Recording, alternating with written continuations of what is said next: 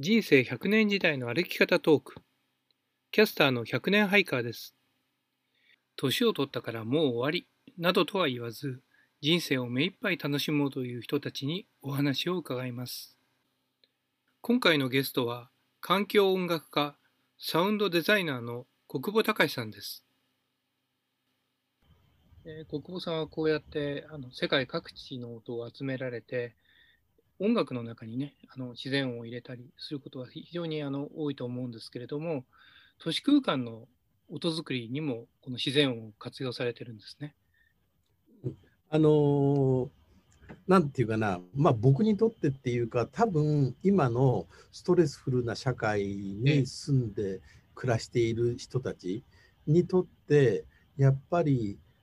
鳥の声だとか、川のせせらぎだとかっていう自然の音っていうのは、ね、あの癒しにつながるっていうか心落ち着く音。あのどうしてそうなのかって自分でもいろいろと考えたりしてたんですけど結局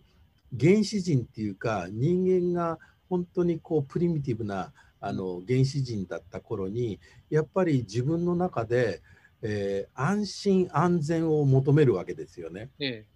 で安心安全を求めて場所住む場所を探そうとすると、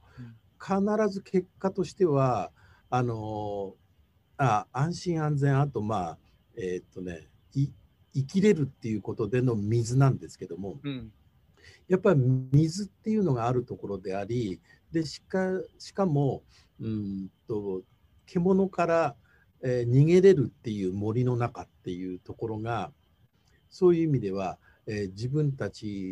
にとって一番都合のいい場所であり、で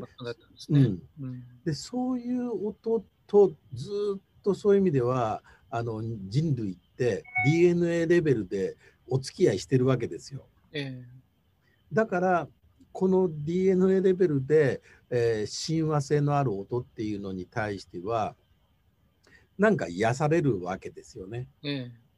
うん、あの赤ちゃんがあのなんだ泣き止む赤ちゃんに対して、えー、母体の体内音を聞かせると泣き止むっていうそういう実験っていうか、うん、あの事実があるんですけれども、はい、まあ、それにそれのなんか大きい長いスパンのバージョンの、うんうん、やっぱり人間ってそういう親和性の高い音とともにあのいるいるとうん、自然と安心できちゃうんだなっていうところがあって。もう太古の昔のね、太古の昔のなんか記憶の音なのかもしれませんね。多分そうだと思うんですよね。うん、だからそういう音、まあ僕にとってデザインアイテムとしては、そういう力のある自然音ってとっても、うん、あの都合のいい嬉しいサウンドアイテムなんで、これを使わない手はないなっていうのが。それをね、あの苦労して取ってこられたわけですもんね、世界各地からね。まあそうそうだよね。あのまあ自分自身もそういう意味であの東京生まれの東京育ちで疲れてたもんだから、うん、そういう中でね、あの、やっぱり自分もそういう自然の中に身を置くことで自分自身が癒されたかったしその癒される状態っていうのを知りたかったしでその自分が知った中で、えそれをどうやって、え音楽なり音なりにこの都市生活者に対して還元していけるかってそういうのがまあ自分のなんかミッションなのかなっていう気がしてますけどね。ねそっか。まあそういう中であの一つ仕事として、えー、作ったのが、えー、これはあの田町にあるグランパークビルっていうあのまあ30階ぐらいの、えー、建物なんですけどもそのオフィス棟って言ってそこに、えー、いろんな企業が入ってるビルなんですね。うん、でそのビルの音環境デザインっていうのをあの担当したんですけれども、うんいわゆるそのそういうビルっていうのにまあ音環境デザインっていうようなデザインされた状態っていうのなかなかないじゃないですか。ねうん、で僕はそれをやっぱり音でデザインするっていうのに中であじゃあそのビルっていうのがまあおもてなしの場だとしたらそのおもてなしの場としての入り口部分はどういうふうに、えー、来る人をお迎えしようかとかその中っていうのがどういうふうにあればいいのかとかうんまあそういう都市空間とそのビルディングとの関係性だとか、まあ、そんなのを考えながらあのデザインしていったんですけれどもその中で一番のポイントは、うん、あの一番面白いだろうと思ってるポイントはビルって、うん、あのそのグランパークタワービルも清水建設さんと一緒にあの音のデザインの部分担当させてもらったんだけども、えー、その当時清水建設さんと一緒にあの快適感快適な空間の音環境っていうのをテーマにいろいろ実験してたんですね、研究してたんですよ。えー、でその時のあの一番のポイントは、えー、どんどんどんどんそのビルの在り方って、えー、静かにしよう。それから、うん、あ温度は一番気持ちのいい快適な、えー、ところに温度をしよう、うん、それから風とか、うんと光ですね。光も一番仕事のやりやすいような光にしようっていう、はい、何しろベストな状態っていうのを、はい、あの作ればそこに集う人たちにとって一番都合がいいし一番いいんだという思いでずっと続けてあのデザインしてきたし作ってきたわけですね。特にうんとその空調なんかなんかはもうまた全くもってその状態で何度っていうのが気持ちいいんだからそのあの気持ちいい温度にがずっと続くようにしようと。うん、でその当時そこで問題となったのが、うん、結果そこでは揺らぎがないんですよ。揺らぎ。もう、うん、うん、あのねえー、っとその当時に筑波大学とか筑波学園都市っていうのができて、はい、で筑波学園都市っていうのができた時になんか何年か経ってから妙に自殺者が多いっていうのが出てきて、人工的な、ね、空間がちょっとね、うん、それだどうしてなんだろうっていうのを調べた。でそれがやっぱり清水建設なんかもそこに関心があってどうしてなんだろうって調べたら、うん、あそこのあのマンションとか、うん、えー、アパートとか作る時に、まあ、あの時期だったから何しろ機密性の高い快適な家づくりみたいなところをあの作ってだから機密性が高いってことは音もあの遮断されてるし、はい、うん、あのいろいろな状態の中で一番いい状態に中はあるんだけども、うん、結果として外との関係を遮断されたっていうのがあって。自殺者が多いのはそのせいじゃないかっていうのがあったんですよ。なるほどでその時にあ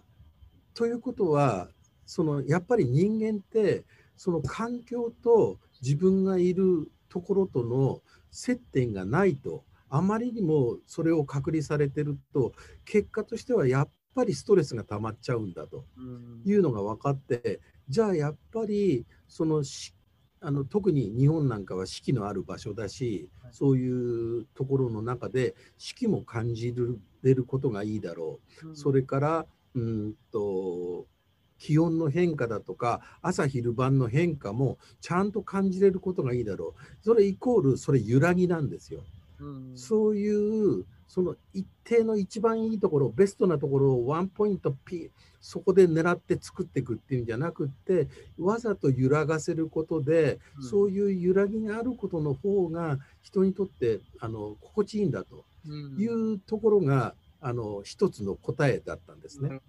でその揺らぎを音でもちゃんと作ろうと言って作ったのがこのグランパークビルの、うんうん、えーとちょっとえー、お堅い言葉なんですけどもあのリアルタイム環境音システムっていう、あのそういうシステムを作って、うん、その音のデザインのあの中心部の心臓部分に、えー、据えたんですね。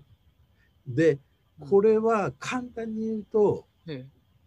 ビルができると。ビビルができると要は外は寒かったり暑かったりだとだからその壁を作ることによってえ包み込むことによってそこにいる人たちにはその外のえいろんな不都合な要素をないようにあの守ろうっていうのがビルの作り方なんだけども、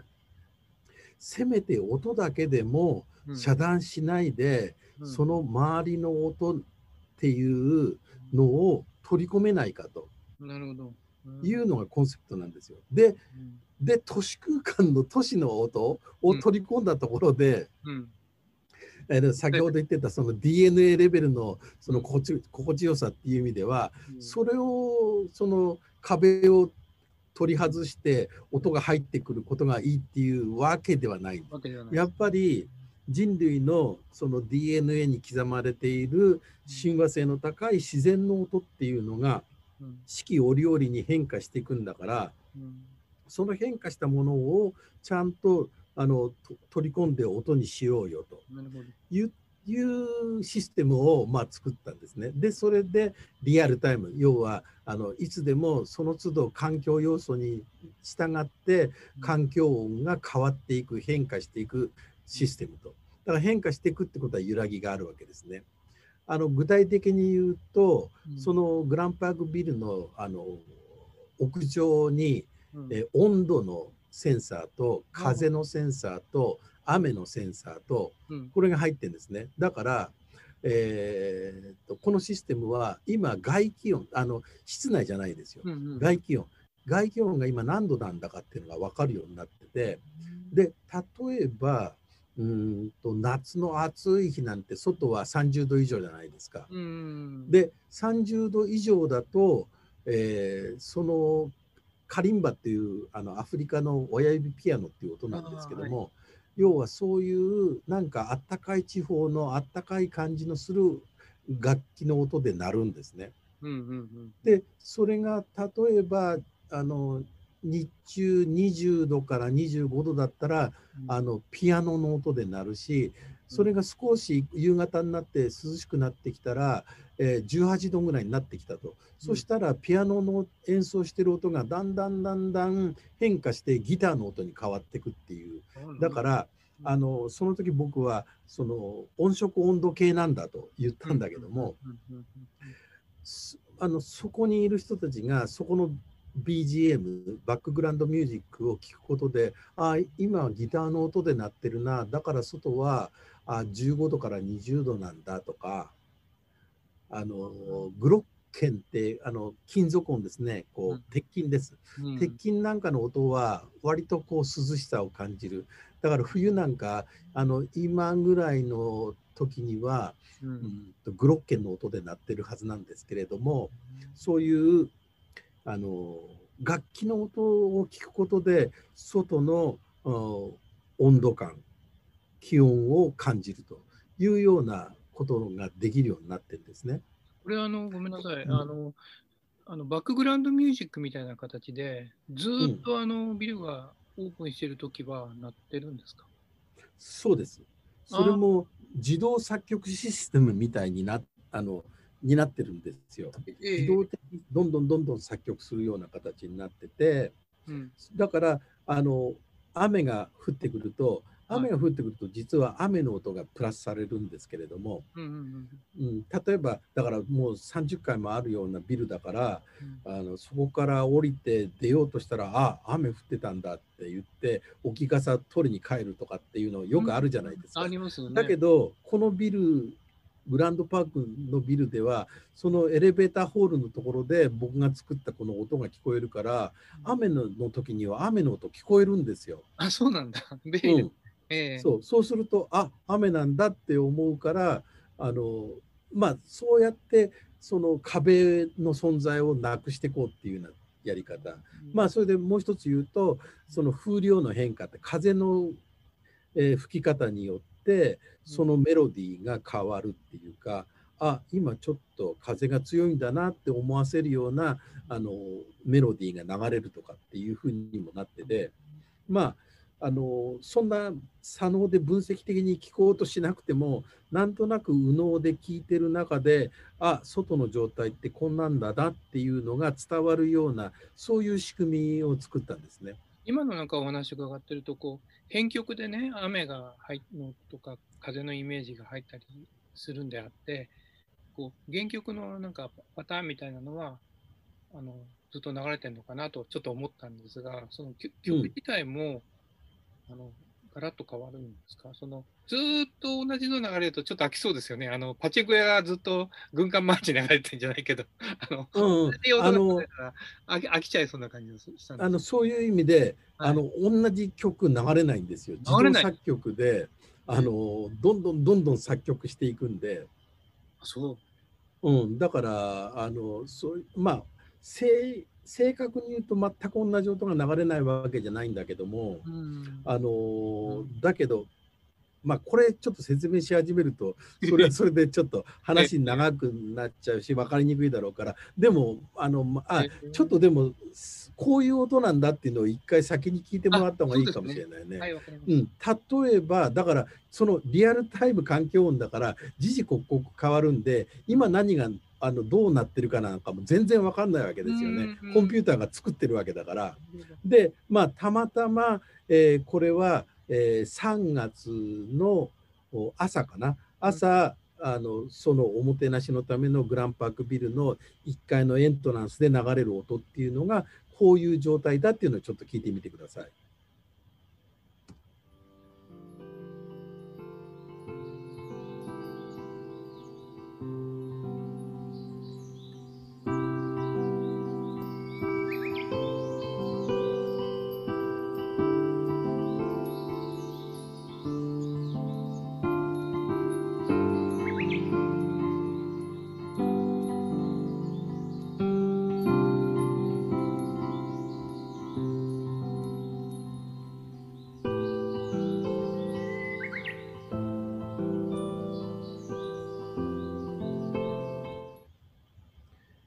今聞いていただいた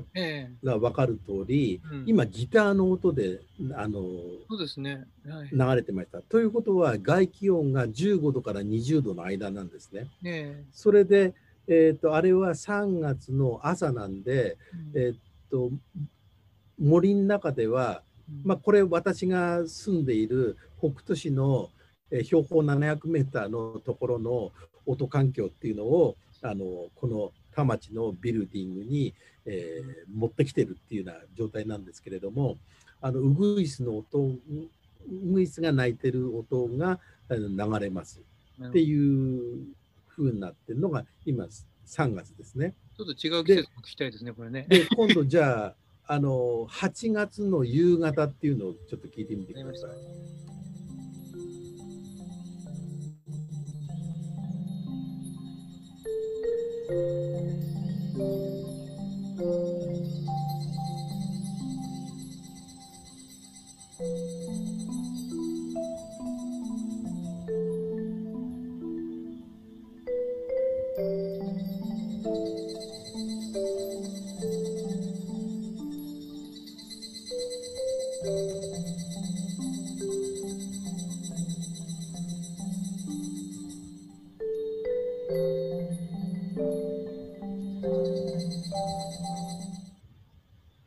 今聞いてもらって、という感じがしますね。うん、これは今あのマリンバの音木琴ですね、木琴の音が奏でてたんだけども、うん、それということは外は25度から30度の間にあると、うん、まあ、それで夏8月ぐらいの夕暮れであの日暮らしが鳴き始めてた。そんなようなところなんですよね。それがあのあのエントランスでそういうのが流れてたと。いう,、いうことで。でこれ面白かったのが面白かったっていうかですね、うん、あのこちょっとしたエピソードがありまして、うん、あのこれオープンした時って、えー、2月だったかな？1月だったかな、えー、何しろ冬にこのビルディングはオープンしたんですよ。えー、でそうした時に冬ってね、うん、えー、鳥ってそんな鳴かないし、うん、その春とか夏とかのような印象的なあの泣き方しないし、うん、でまあ寒いから音もグロッケンみたいな硬い音だったりオルゴールみたいな あの音だったりっていうので、まあ、流れてたわけですよね。でまあオーナーさんっていうかあのこれ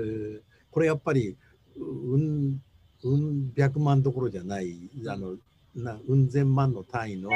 まああの音環境デザインのためのシステムだったもんで、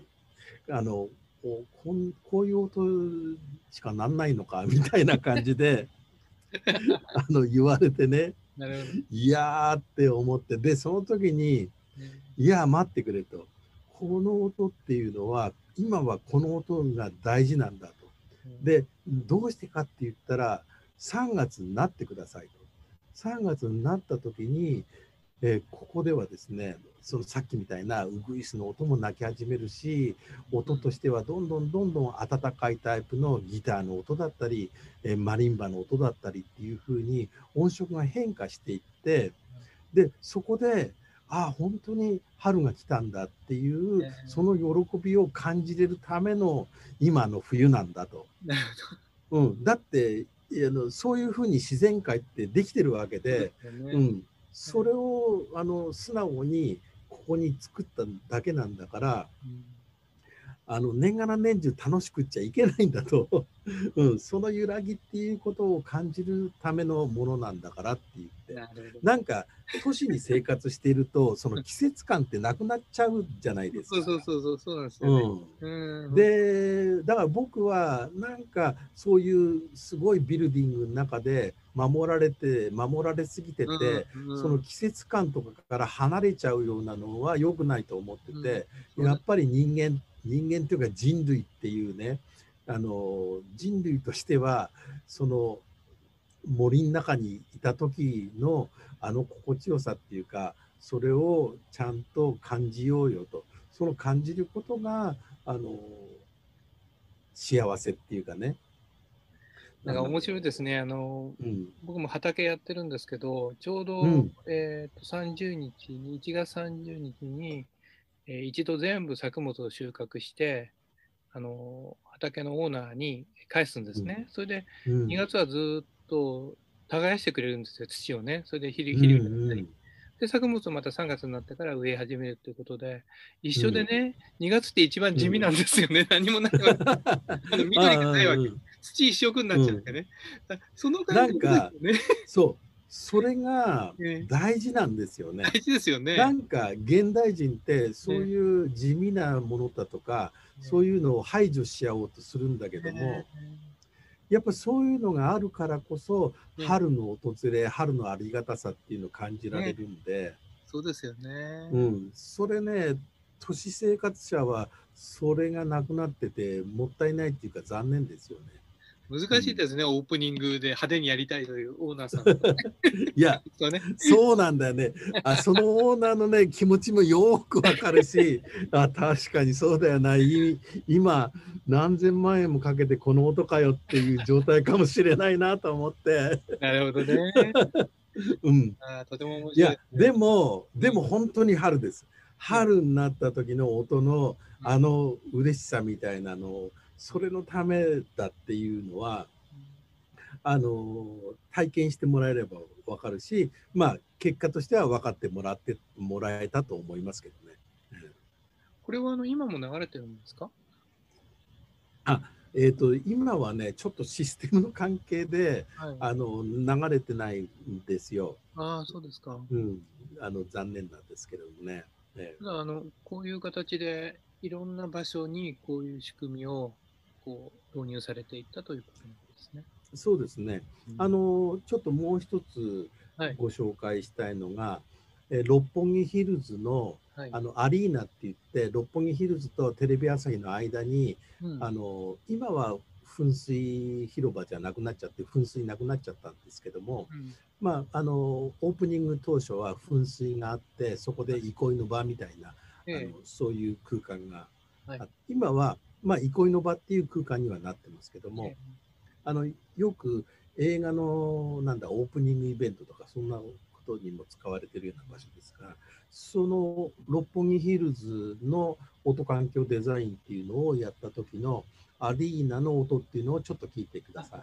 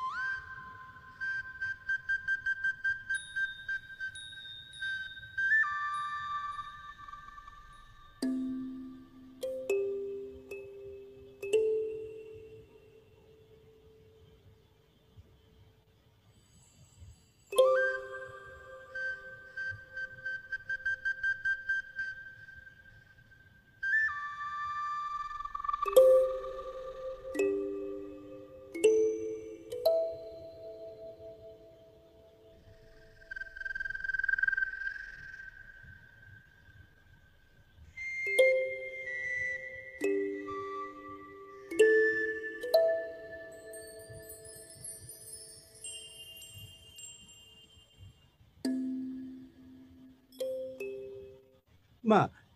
今聞いてもらったような音がうん。これあの音楽として今聞いちゃうと、うん、あのーそうじゃなくてですねこれが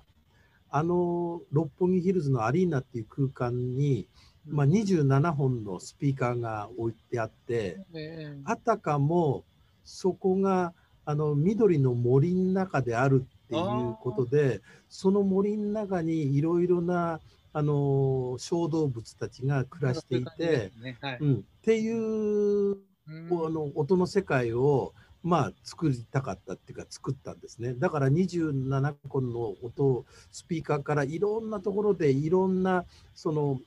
生き物たちの生活があるっていうそんなのをあの作ったんでだから例えばヘッドホンで今の音をしっかりと聞こうとかっていう態度はあのふさわしくないんですけれども、ズームはね、あの録音はモノラルになっちゃうんで、あの、うん。ね、あの、はい。実際の現場に行って聞いてほしいですね。はい、うん、うん。でこれもね面白いあのエピソードっていうかあまずこのデザインするにあたってね。自分の中で大事にしてるのはこれはね外なんですよね。さっきのグランパークタワーはあのインナーなあの、えーと中なんですよ中ですよね。はい。うん、でもこの六本木ヒルズのアナアリーナっていうのは外なんですよね。ねで僕の中であの大事にしてるのは外にのスピーカーで流す音っていうのにあのリアルな自然の音を使わないっていうのがあの僕のやり方でああ、そうなんですか。だからさっき聞いてもらった音も、うんあの鳥の声とかそういうの入ってないですよね全部あれ楽器の音なんですよ。そうですよね。うん、でどうしてそこにこだわってるかっていうとまあ六本木のこの場所においてもここに生息している鳥たちっているわけですよね。えええでその鳥たちっていうのはあのそこでまあ言ってみれば縄張り争いをしながらえあの生活してるわけですよ。うんうんでその縄張り争いののあのために、えー声を出すっていうかあの音を出す。だから、うん。こここういうような外エクステリアの中で人間の勝手に人間がどっかで録音してきた気持ちのいい自然音だとかって言って流すとそこに生息するリアルな鳥たちがうんその生態系を荒らしちゃうんですよねな。るほどね。ですごい迷惑かけちゃう。そうなんだね。うん、だから僕はそういう迷惑はねその人間様の都合でそういうことをやっちゃいけないだろうっていうのが僕のあの考え方でうん。いや時々本当外であのリアルな鳥の声とか流してるようなところあってまあそりゃ流したいのかもしれないけどそれって良くないんだよなって思うことが多々あるんですよね。よく駅なんかね、あの、やってますよね、鳥の声ね。